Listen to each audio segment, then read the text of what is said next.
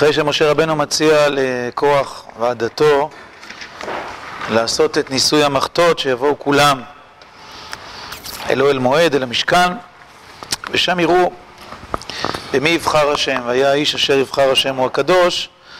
התורה מספרת, זה פרק ט"ז, פסוק י"ט, י"ח, ויקחו איש מחתתו ויתנו עליהם אש וישימו עליהם קטורת, יעמדו פתח אוהל מועד משה ואהרון, ויקל להם כוח את כל העדה אל פתח אוהל מועד, וירא כבוד אדוני אל כל העדה.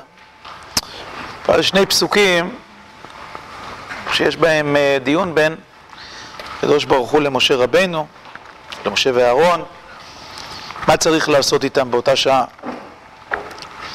וידבר אדוני אל משה ואל אהרון לאמור,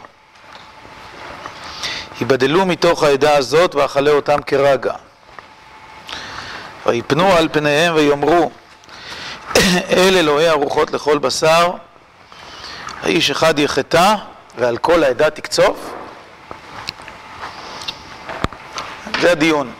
אני אתמקד בזה בשיעור הזה.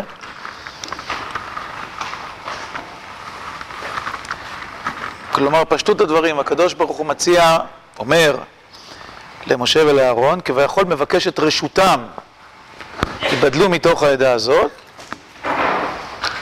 ואז אני אכלה אותם מיד, ברגע אחד.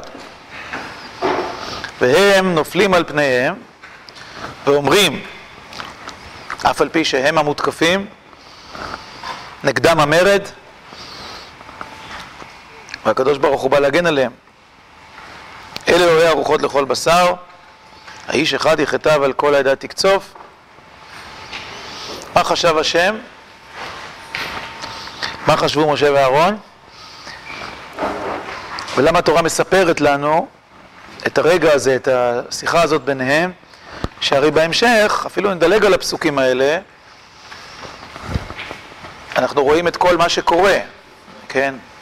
אפשר פשוט לקרוא, לראות איך השם ניהל את זה, איך הגיבו משה ואהרון. כלומר, יש חשיבות לבירור הזה כשלעצמו.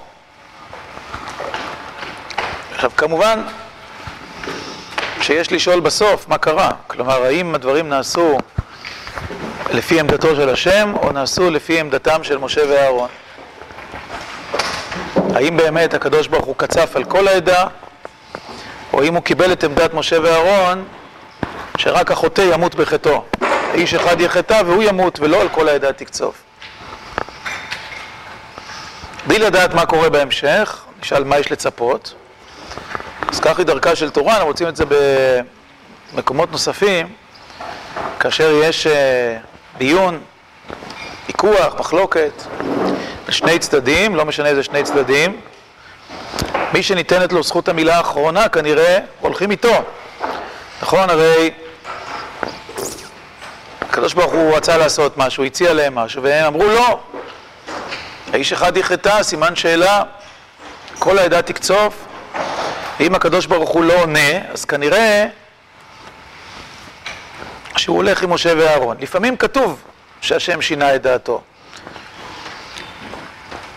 למה יאמרו מצרים לאמור ברע הוציאם להרוג אותם בערים ולכלותם על פני האדמה שוב מחרון אפיך ינחם על הרע לעמך וינחם השם על הרעה אשר דיבר לעשות לעמו נכון? אז יש מקומות שזה מפורש. למה פה זה לא מפורש? וינחם השם על כן לא כתוב מצד שני אין תגובה של השם. אז משמע שהדברים מתקבלים דוגמה נוספת לא בין השם לבין אדם אחר אלא ויכוח. כן, ויאמר יעקב אל שמעון ואל לוי, אחרתם אותי לאבישני ביושב הארץ, בכנעני ובפריזי, נאספו עליי והיכוני ונשמדתי אני וביתי, ויאמרו, הכזונה יעשה את אחותינו ושתיקה. אז אם זה נגמר ככה, אז מה זה אומר לכאורה? שלהם יש את המילה האחרונה, כלומר לא יכול להיות. נכון, אז ככה זה נראה. טוב, באמת אחר כך כתוב, זה לא מפורש אמנם, וייסעו ויהי חיטת אלוהים על הערים אשר סביבותיהם, ולא רדפו אחרי בני יעקב, שלכאורה זה עימות של דבריהם. כלומר, יעקב אבינו חשש, נאספו עליי והיכוני ונשמדתי אני וביתי, התורה מעידה ולא רדפו אחרי בני יעקב. כלומר שהמדיניות שלהם הייתה צודקת, לפחות ברמה של המדיניות, ברמה של הפעולה כלפי עמי הארץ, ולא עמדתו של יעקב אבינו. זה לא נכנס לסוגיה, רק להדגים איך התורה מציגה מחלוקות כאלה או ויכוחים כאלה. אז מה באמת כתוב בהמשך הפרשה? בוא נגיד ששני הפסוקים האלה לא היו. נעשה תרגיל כזה, בפסוק י"ט אני חוזר עליו. ויקל עליהם כוח את כל העדה אל פתח אוהל מועד, וירח כבוד השם אל כל העדה, וידבר השם אל משה לאמור, דבר אל העדה לאמור, יעלו מסביב למשכן קורח, דתן ואבירם. אז כן, זה, איך זה ממשיך? אז פה זה מבלבל, אני לא אכנס לזה. אם, אם, אם אנחנו ממשיכים ברציפות, אנחנו מתבלבלים. רק כדי שמי שלא מכיר את דרך הקריאה של הפרשה הזאת, אז שיהיה לו דרך לקרוא. יש שתי מחלוקות בפרשה. מחלוקת קורח עם הלוויים ואולי עם עוד אה, נשיאי ישראל על אהרון הכהן. שהם רוצים להיות כהנים כמו אהרון, ומחלוקת דתן ואבירם על משה רבנו, שעומד בפני עצמה, שהם לא מוכנים לקבל את המנהיגות של משה, כי תשתרר עלינו גם ישתרר. נכשלת, כן? התורה מפרידה ביניהם, והפרשייה הזאת, שהסמוכה, היא מתעסקת ב... בדתן ואבירם, כן? הם הנושאים. הם הנושא, סליחה. תראו בהמשך, אבל זה אומר לנו משהו אולי על על, גם על החלק הקודם. ויקום משה וילך אל דתן ואבירם וילכו אחריו זקני ישראל. איפה הם היו קודם? בתמונה שלפני כן שבה פתחנו. איפה הם היו פיזית? איפה הם עמדו? תשובה? באוהל מועד, נכון? עכשיו משה רבנו עוזב את אוהל מועד. איפה נמצאים קורח ושאר ה-250 איש שהוא מביא ושאר ישראל שבאו להסתכל על המראה, להיות שותפים, כן, במבחן? באוהל מועד. עכשיו מה עושה משה? הוא הולך לאוהלים של דתן ושל אבירם, זאת אומרת, הוא עוזב את הזירה הזאת והולך לזירה אחרת. כלומר, ברור שזה לא אותו סיפור, זה מתנהל בשתי זירות, כלומר, זה קשור, אבל זה מתנהל בשתי זירות. ואז, מה אנחנו קוראים שם לגבי אותה בעיה? ויקום משה, וילך אל דתן ואבירם, וילכו אחריו זקני ישראל, וידבר אל העדה לאמור, סורו נא מעל האנשים הרשעים האלה, ואל תיגעו בכל אשר להם, פן תיספו בכל חטאותם, ויעלו משק... מעל משכן כוח, דתן ואבירם מסביב. אז יש, הסיפור מפורש. השם אומר למשה, תגיד לעדה שיעלו מסביב, כלומר, שיסתלקו משם, כן, שלא יהיו במקום שבו נמצא משכן קורח, דתן ואבירם. משה רבנו לא מתווכח במקרה הזה, אלא הוא אומר לעדה לעשות את זה. מי נשאר שם? דתן ואבירם הם משפחותיהם וכולי, כמו שמפורש בהמשך, דתן ואבירם יצאו ניצבים, פתח אוהליהם, נשיהם ובניהם וטפם, כלומר המשפחות שלהם, הבהמות שלהם, כל מה שהיה להם, נמצאים שם, ושאר העדה מסתלקת, כי משה רבנו אמר להם להסתלק, והפסוק אומר, תפתח הארץ את פיה ותבלע אותם ואת בתיהם ואת כל האדם אשר להם, כלומר, הם וכל אנשיהם הישירים, משפחותיהם, אכן נבלעו באדמה, אבל שאר העדה לא נענשה. נכון? זאת אומרת, זו תמונה ברורה, במקרה הזה אין לנו ספק. מה קורה?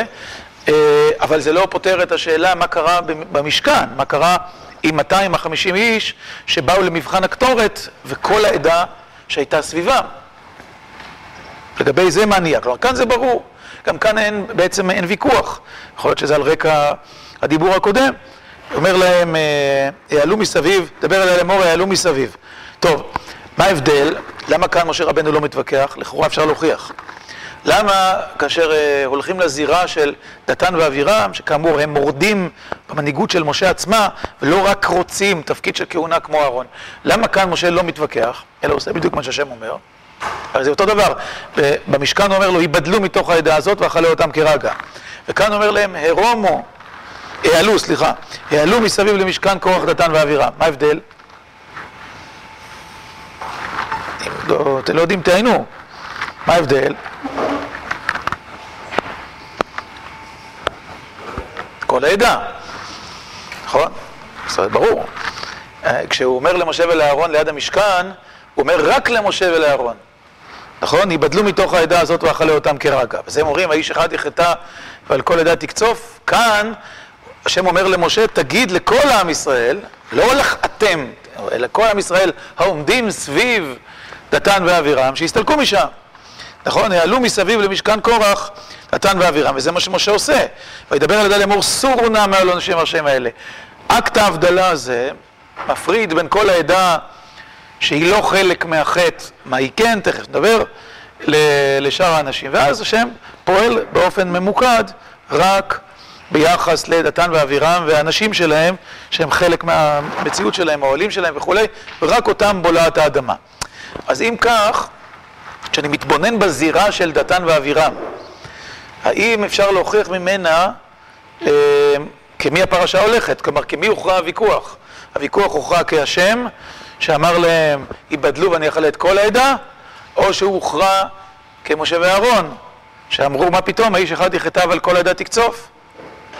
לכאורה, הוכרע כמשה ואהרון, כי הרי הוא אומר להם שכל העם יעלו מסביב, כלומר אם ננסח את זה במונחים מודרניים יותר, כלומר של, של המוסר או של, או של המשפט, העמדה של הקדוש ברוך הוא הייתה אה, בעד ענישה קולקטיבית, כולם צריכים להיענש, והעמדה של משה ואהרון הייתה בעד ענישה סלקטיבית, ממוקדת, רק מי שחטא צריך להיענש.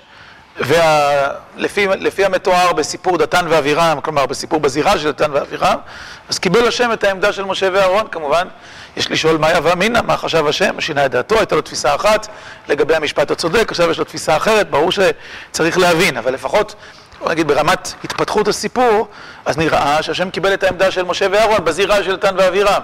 מה קרה בזירה של המשכן? עכשיו חוזרים לזירה של המשכן, כל זה קורה סביב האוהלים של דתן ואבירם. בינתיים באוהל מועד יש 250 איש שעומדים עם קטורת יחד עם אהרון ומצפים למבחן השם, נכון? מה, מה יקרה שם? נו, אז מה קורה? אז הפסוק ה... אחרי כל סיפור דתן ואבירם, פסוק ל"ד, בואו נראה רגע, פסוק ל"ג, וירדו הם, פסוק אחד לפני זה, חשוב לראות את זה, וירדו הם וכל אשר להם חיים שאולה, ותכעס עליהם הארץ ויעבדו מתוך הקהל, היינו שהאדמה בולעת אותם. ואז הפסוק אומר, וכל ישראל אשר סביבותיהם נסו לקולם. כי אמרו, פן תבלענו הארץ. האם הפסוק הזה לא קצת מערער את הביטחון שלי במה שאמרתם קודם? או הביטחון שלכם במה שאני אמרתי קודם, לא משנה. אתם מרגישים? כן? מה, מה, למה? נו, מה... מה כתוב כאן? נו, אמר, אתה הננת, אתה חייב להגיד למה. דניאל, נו, נתפסת. למה?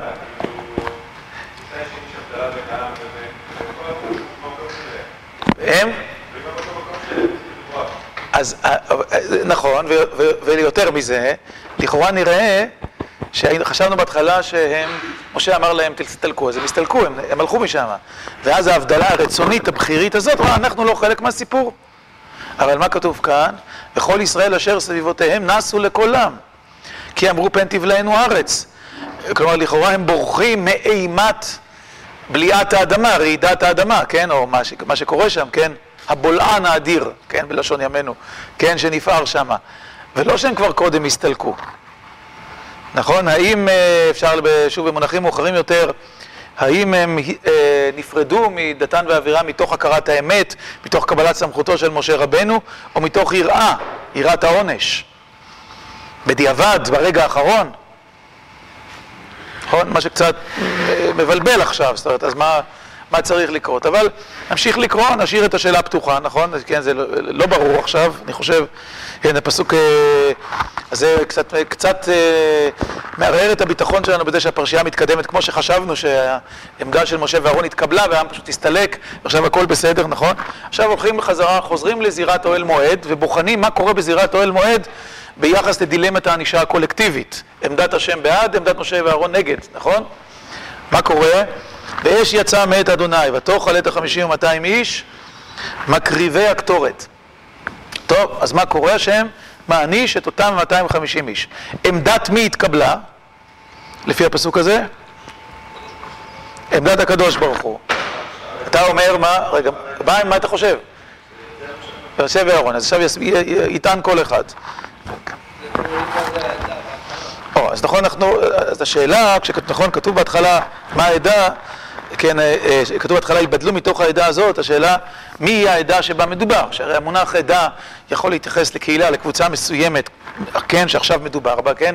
עדת המרגלים, כן, היא עדה, כן, זה, עדה זה שם שהוא לא חייב להתייחס לכל העם, אלא גם לקבוצה מסוימת מתוכם שכרגע מוגדרת כקבוצה, בלשון ימינו אולי הקהילה הזאת, הקבוצה הזאת, כן?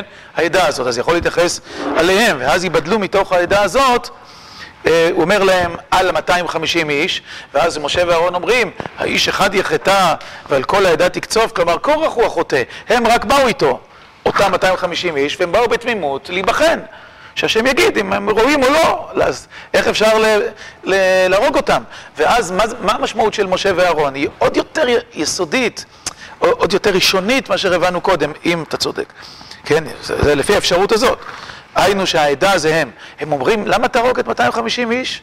האיש, אלה לא ארוחות לכל בשר, האיש אחד יחטא ועל כל העדה תקצוף. הרי אתה, אתה יודע מי כוונתו לרעה, מי כוונתו לטובה.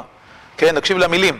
משה רבנו לא אומר לו אלוהי אברהם, אלוהי יצחק ואלוהי יעקב, כמו שעושה נגיד במקרים אחרים, או אה, השם השם כל רחום וחנון, ערך אפיים ורב חסד באמת. הרי איך, איך משה רבנו פונה להשם, מלמד אותנו איך הוא מזמין אותו להתגלות. נכון? יש מקומות שהוא יגיד, וניחם על הרעה, ויש מקומות שהוא יגיד, אלוהי אברהם, יצחק ויעקב, ויש מקום שיגיד, האל הגדול, הגיבור והנורא, אבל פה הוא בוחר בכינוי שלמיטב זיכרוני, מקווה שאני לא מפספס משהו, אבל אני חושב שאני לא מפספס, אבל אם אני מפספס אז תתקנו אותי עכשיו, אף פעם לא אשתמש פה. אל אלוהי הרוחות לכל בשר. כן, זה, זה כינוי חדש. מופיע עוד פעם אחר כך בתורה. מי זוכר? פנחס, נכון, במינוי יהושע, יפקוד השם אלוהי הרוחות לכל בשר, איש על העדה, כן? נכון? בהקשר הזה, לא רוחות לכל בשר, אשר יודע נפשותיהם ודעותיהם של בני אדם וכולי, ויודע למצוא מנהיג שהוא ראוי להנהיג את קהל הדת ישראל, להיות להם כרועה לצאן, להוביל אותם, אשר יוציאם ואשר הביאם, נכון? אז משה רבנו משתמש כאן בכינוי ספציפי, הוא אומר, הרי אתה יודע את כוונותיהם, אתה יודע מי לטוב, מי למוטב, מי לרעה, ומי בא בתמימות. ועכשיו הטענה היא עוד יותר בסיסית. ועל כל העדה תקצוף האיש אחד יחטא, זאת אומרת, קורח קומם אותם, קורח אמר להם. ואני, זה לא כתוב, אבל אני אומר את זה במשתמע, אני אומר משה להשם, הצעתי להם את המבחן הזה. בוקר, ויודע השם את אשר לו, ואת הקדוש ויקריב אליו, ואת אשר יבחר בו יקריב אליו. ועכשיו אתה תהרוג את כולם? שהרי הם באו רק מפני שהוא טבע ואני הצעתי, אז אולי הם תמימים. נכון? זה לפי הפירוש הזה. ואז, אם 250 איש נשרפים, אז זה אומר שהשם נוהג לפי עמדתו, לא לפי עמדת משה ואהרון. נכון? ענישה קולקטיבית ל-250 איש. אבל יש אפשרות שנייה. שמדובר על כל הדת ישראל, על עם ישראל, כמו בהרבה מקומות, שהעדה זה כל דת ישראל. נכון, נכון, גם בפסוקים הבאים, אבל כמובן, זה, כיוון שהמילה היא אה, מילה שאפשר להכיל אותה, גדלים שונים, אז זה לא הוכחה, אבל אתה צודק שגם בפסוקים הבאים מדובר על כל הדת ישראל, כלומר על העם העומד מסביב, ואז כשהוויכוח הוא אה, אה, על כל האחרים חוץ ל-250 איש, הם בתוך הסיפור, הם שייכים לקורח, הם חוטאים.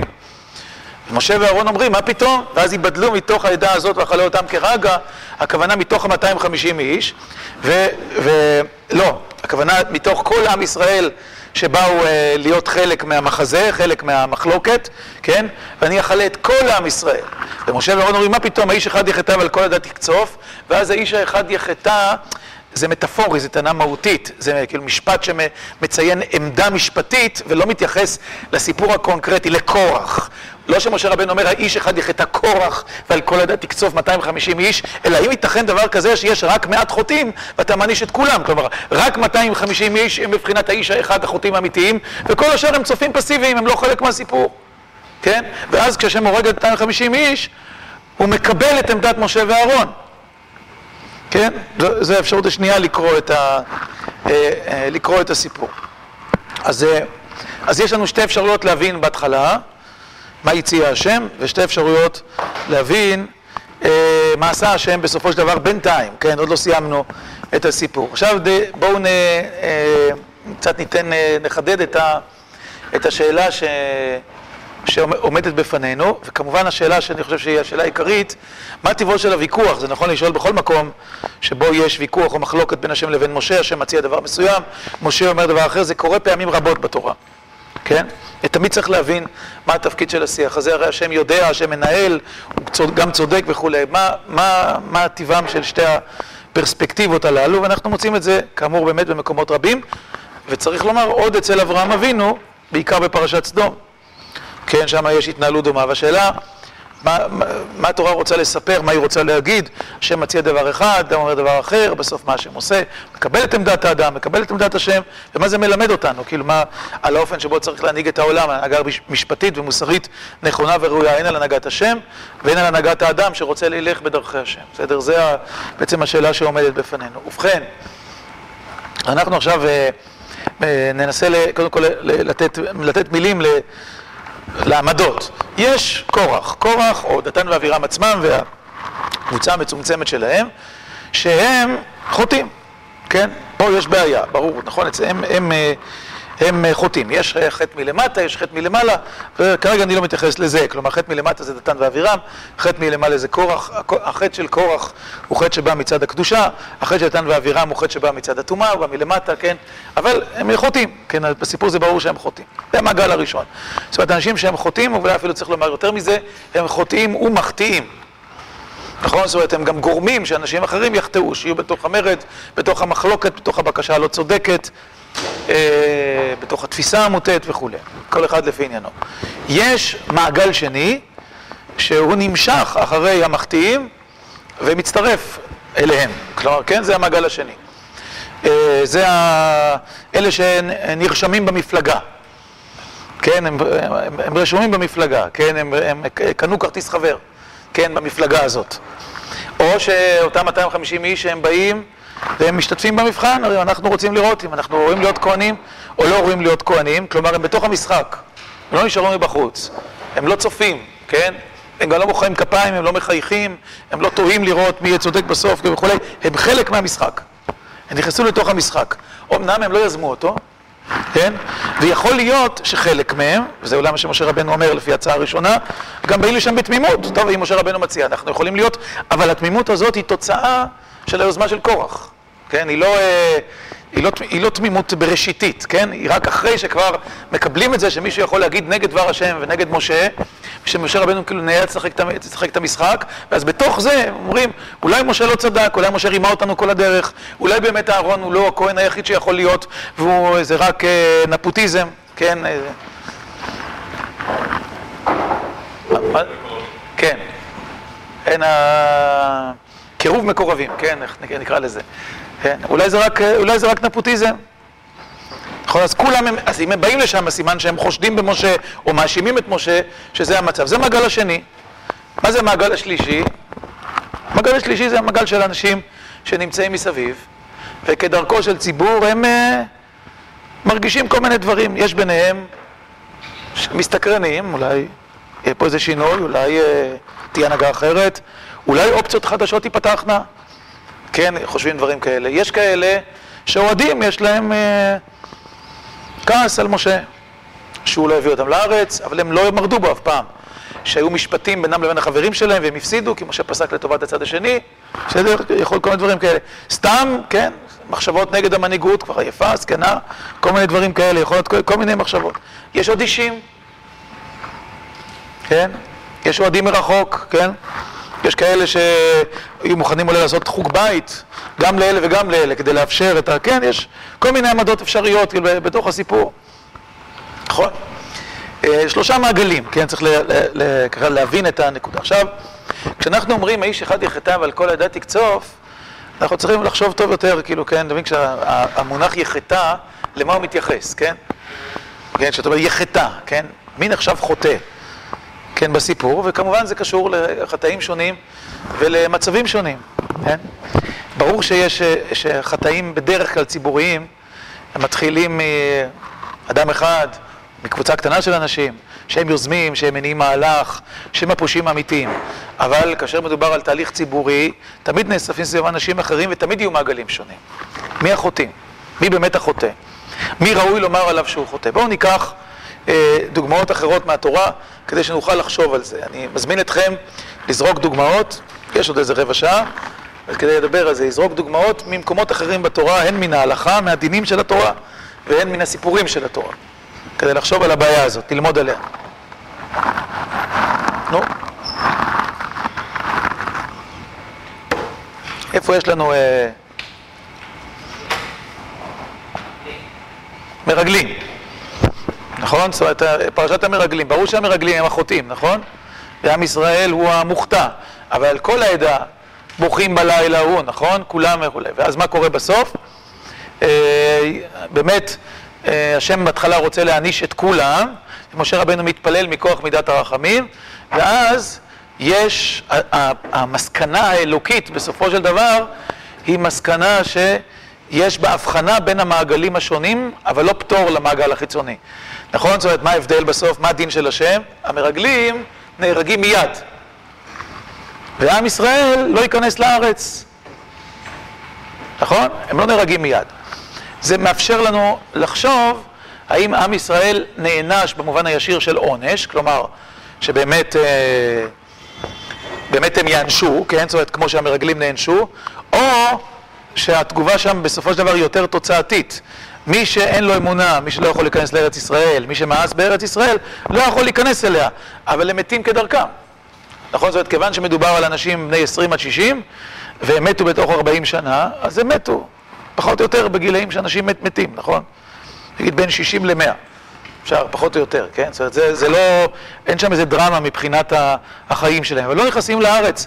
אז מצד אחד הם לא זוכים בהבטחה, מצד שני זה לא עונש במובן הישיר של, ה, של המונח עונש, אם הפירוש שלי נכון, יש מפרשים שאומרים שה-40 שנה, מ-20 עד 60, זה שכולם מתו פחות מ-60 כי כרת.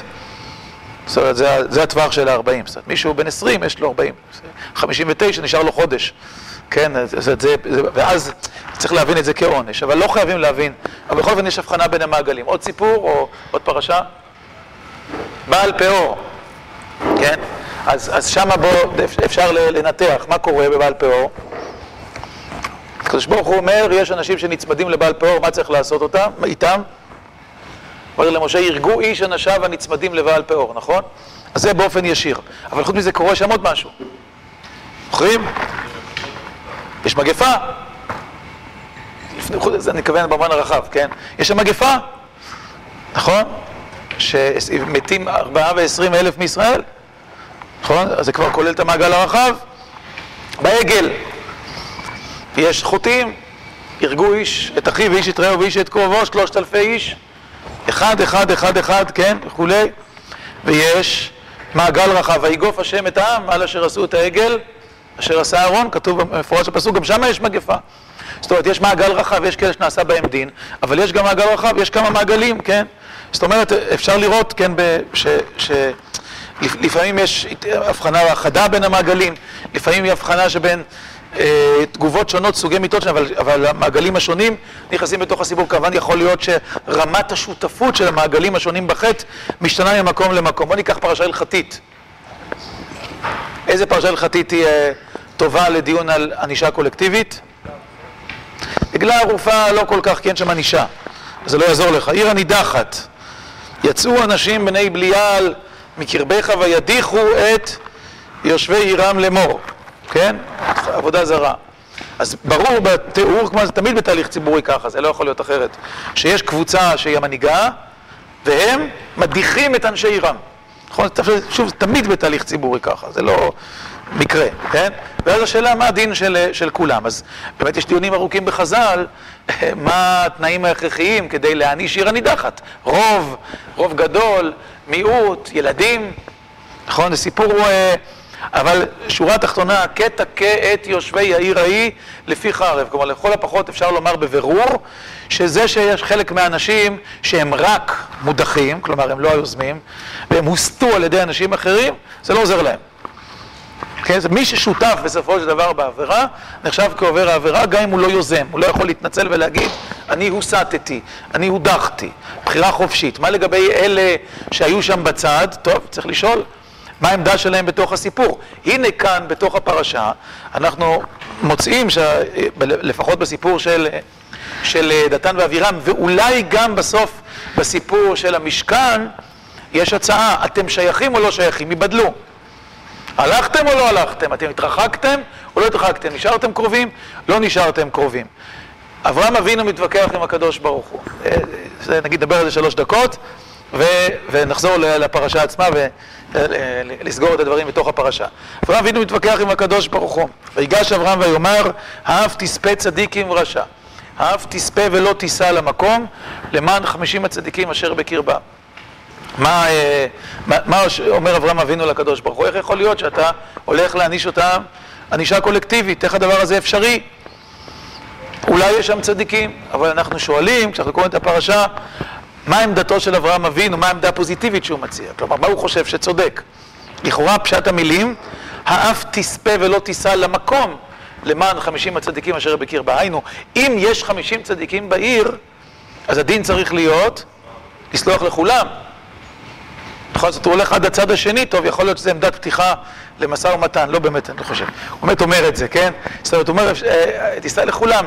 מה באמת אברהם אבינו התכוון? האם הוא התכוון של... מה עם החוטאים? הרי יש חוטאים. כן, מה, מה צריך להיות הדין שלהם? רש"י שם אומר, חלילה לך השופט, אף תספה ולא תישא על המקום, למען חמישית גרשה, חלילה לך השופט כל הארץ, לא יעשה משפט, אומר רש"י, חלילה לך. ואם תאמר, לא יצילו הצדיקים את הרשעים, למה תמיד הצדיקים? כלומר שבתוך דברי אבינו יש שתי עמדות, הוא מציג שתי עמדות אפשריות. עמדה אחת, האף תספה ולא תישא למקום למען חמישים הצדיקים אשר בקרבה. ואחר כך אברהם אבינו מוסיף את המשפט, חלילה לך, השופט כל הארץ לא יעשה משפט, כלומר לכל הפחות פירש רש"י שהצדיקים לא ימותו. נכון? זה, זה, אלה שתי האפשרויות. איך רש"י קורא את זה בתוך הפסוקים, כלומר איך זה מדויק בתוך הפסוקים? אז זה מפורש דברי הרמב"ן, הרמב"ן לא אמר שרש"י אמר את זה, אבל אני חושב שזה מפורש דברי הרמב"ן, והקריאה של רש"י היא מאוד מאוד מדויקת, מאוד, מאוד מעמיקה. הוא אומר באמת, מה, מה, אה, מה אומר אה, אה, השם למשה? לא, אומר אברהם להשם. האב תס... לא. האב תספה ולא תישא למקום מען חמישים הצדיקים אשר בקרבה. האף מתפרש כאן בשתי משמעות, האומנם, אבל גם באף, כלומר... בחרון אף, בדין, כן? האף תספר לו לישראל המקום למען חמישים הצדיקים בקרבה ואז, אומר, חלילה לך השופט כל הארץ לא יעשה משפט כלומר, בהתחלה הוא אומר, אולי תישא למקום, מכוח מה? אז הרמב"ן מפרש שמה, כן? מסביר את שתי העמדות אפו של הקדוש ברוך הוא מידת דינו וחשב אברהם שהיא תספה צדיק עם רשע ולכן אמר כי הגון וטוב הוא שיישא לכל המקום למען חמישים הצדיקים אבל לא ייתכן גם במידת הדין להעמיד צדיק עם רשע. אז מיד, הטיעון במידת הדין זה השופט כל הארץ לא יעשה משפט, לא יכול להיות שהצדיקים ימותו. זה מידת הדין, אבל הגון וטוב, הוא אפשר להגיד מידת הרחמים, הרמב"ן בעצמו מזה, כשאומר את המילים הגון וטוב, שתציל את כולם, שתסלח לכולם. עכשיו, האם אה, משה ואהרון נאבקים כמו אברהם אבינו כאן על כולם, חוץ מקורח, כן, ברור שיש אחד, אחד חוטא, כן, חוטא אחד יש, כן, אבל כל האחרים, או שהם נאבקים רק על המעגל החיצוני. ומה חשב הקדוש ברוך הוא? אלה לא ערוכות לכל בשר, אז למה הקדוש ברוך הוא רוצה באמת להרוג את כולם? כשאנחנו ממשיכים לקרוא פרשת קורח, אני חותר לסיום, אנחנו ממשיכים לקרוא בפרשת קורח, בפרק י"ז, פסוק ו', אנחנו שומעים, וילונו כל הדעת בני ישראל למחרת, על משה ועל אהרון לאמור, אתם עמיתם את עם השם. ויהי בי כאל העדה על משה ועל אהרון ויפנו אל אוהל מועד והנה כיסהו הענן וירא כבוד השם ויבוא משה ואהרון אל פני אוהל מועד וידבר השם אל משה לאמור הרומו מתוך העדה הזאת ואכלה אותם כרגע ויפלו על פניהם ויאמר משה לאהרון קח את המחטה ותן עליה אש ושים קטורת והולך מרע אליה וכפר עליהם כי יצא הקצף מלפני השם החל הנגף כאן כבר הרום כן, הוויכוח, האיש אחד יחטא ועל כל עדה תקצוף, הטענות של משה כבר לא נמצאות. נכון, הרי השם אומר להם, מרום מתוך העדה הזאת, והשם לא אומר להשם כלום. אה, משה לא אומר להשם כלום. קודם הוא אמר, האיש אחד יחטא, למה עכשיו הוא לא אומר? הדברים ברורים. נכון, קודם היה אפשר לומר, הם רק צופים, הם לא חלק מהסיפור. בואו נלך עד הסוף, נעשה את המבחן, יראו כל העם כי בחר השם באהרון, ויודו, ויאמרו ברוך שם כבוד מלכותו לעולם ועד, נכון? זה מה שמשה חשב. אז למה אתה רוצה להעניש את כולם? עכשיו, אחרי שהמבחן כבר נעשה, והעדה כולם מתלוננים ואומרים, אתם עמיתם את עם השם, מה רואה משה? שזו לא רק שאלה של הוכחה, או בכלל לא שאלה של הוכחה.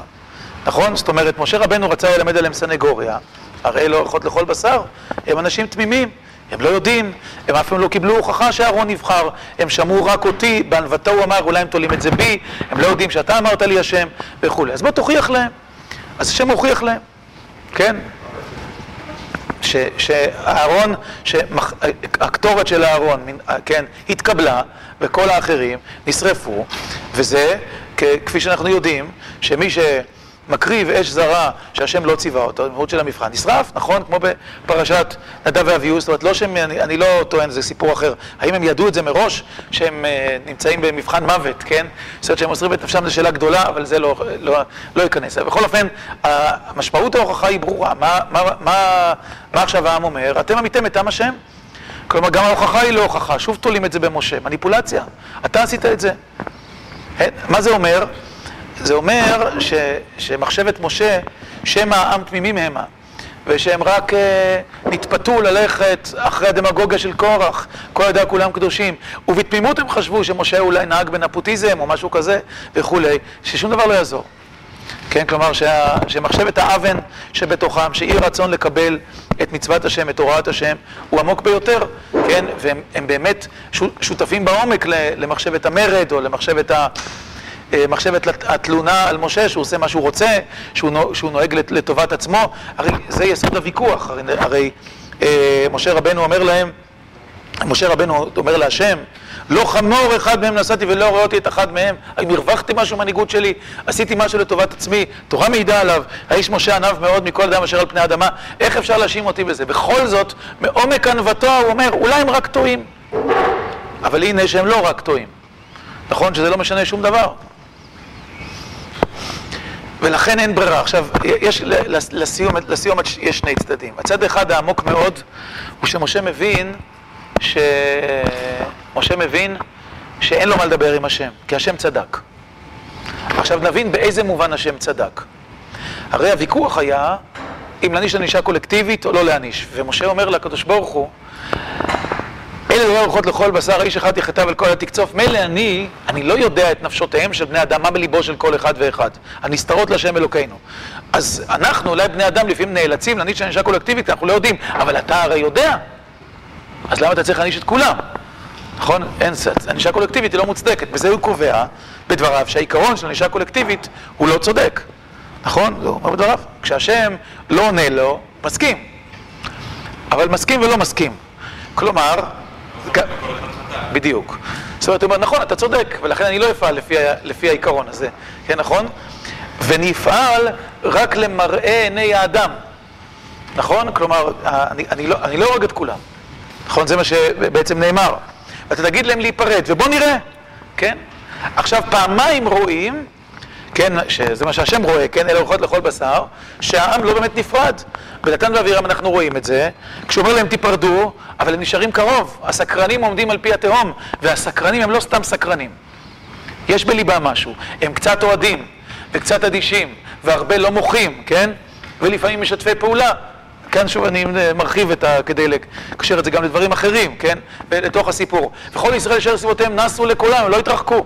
ואחר כך, כשקורה מבחן הקטורת, אז העם מאשים את משה ואהרון, אתם עמיתם את עם השם. כן? ויהי בקרה ידע על משה ועל אהרון. עכשיו, מה זאת אומרת? הם לא רק מאשימים אותם, הם נקרלים עליהם, כמו שמצאנו במקומות אחרים, לרגום אותם באבנים. לפגוע בהם. מה זה ויקהלו? כן, זאת אומרת, המרד מתפרץ. אז מי צודק? אז צריך לומר בפרשה ששניהם צודקים. זאת אומרת, מנקודת הראות של העיקרון המשפטי, צודק משה. נשה קולקטיבית היא לא צודקת. אבל משה צודק כי הוא לא יודע. נכון, כי הוא לא, הוא לא יודע את הסיטואציה עד הסוף, בדיוק, ולכן הוא צודק. ומה השם עושה? הוא פועל לפי מראה עיני האדם, כמו שהוא עושה תמיד. כלומר, משה אומר, אנחנו לא יודעים, אתה לכאורה יודע, אז איך אתה עושה? עכשיו, השם היה יכול לענות לו, אני יודע. נכון? ולפעול כמו אלוקים. אבל הוא לא פועל כמו אלוקים, הוא פועל כמו משה. למה? כי, וכך בסדום, לכן השם נענה בכל מקום אחר גם. משום שמשעה שנתן השם את התורה ואת הדין ב, אה, בידי אדם, אז הוא פועל לפי מראה עיני אדם. ולא לפי ה... לא לפי, לא לפי מראה עיניו, ולכן הוא לא הורג את כולם.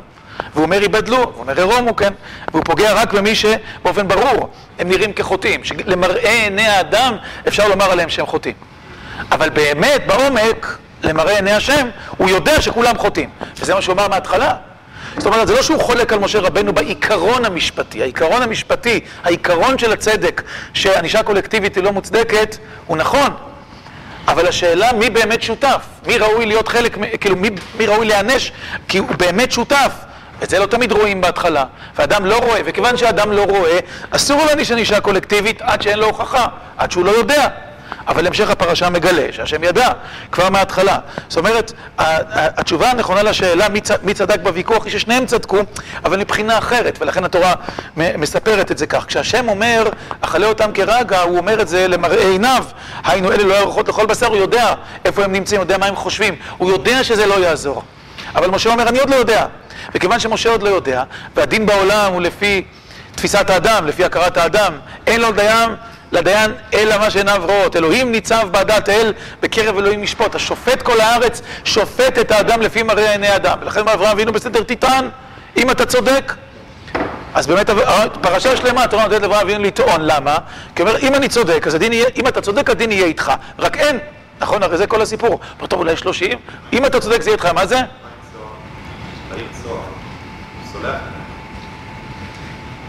אה, לא, לא, זה, זה, זה לא פשוט כל כך, לא, אי אפשר, זה, לא, לא הבנתי.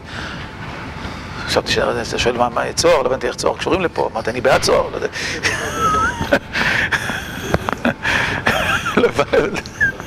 בעין, בעין. אתם אשכנזים עם ה... קצת עין שיהיה לך. אה, כן, אז... אה, כן, השעה... צריך להיכנס פנימה לעומק הוויכוח כדי להבין את ה...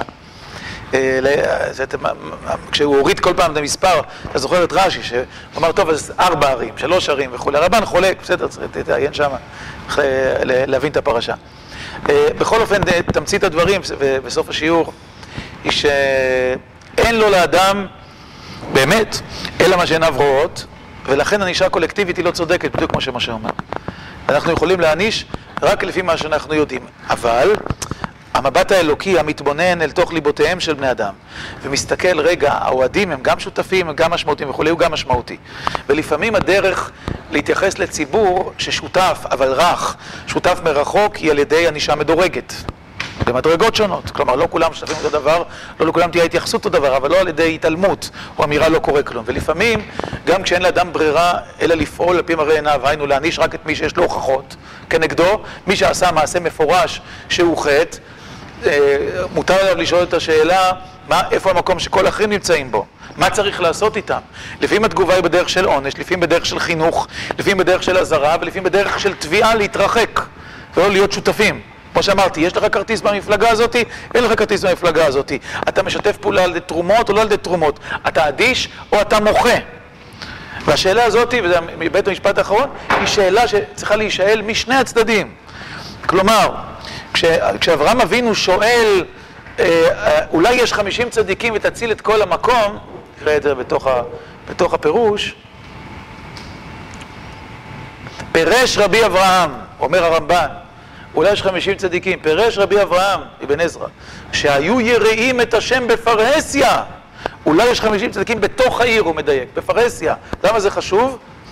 צטט פסוק בירמיהו, שוטטו בחוצות ירושלים. קראו אליה אם יש איש דורש משפט, מבקש אמונה, ואסלח לה. אומר אברהם אבינו, כשהוא רצה להציל את כל העיר, לא רצה להציל אותה רק בזכות הסגולית של כמה צדיקים. אפשר שכל החטאים יענשו, כל החוטאים יענשו. אלא מה אומרים, יש אנשים שמסתובבים בעיר ומבקשים לתקן ולא סותמים להם את הפה, אז עדיין ראוי לעיר הזאת להישאר. זה מבט ציבורי. כלומר, כי זה צד אחד של הסיפור.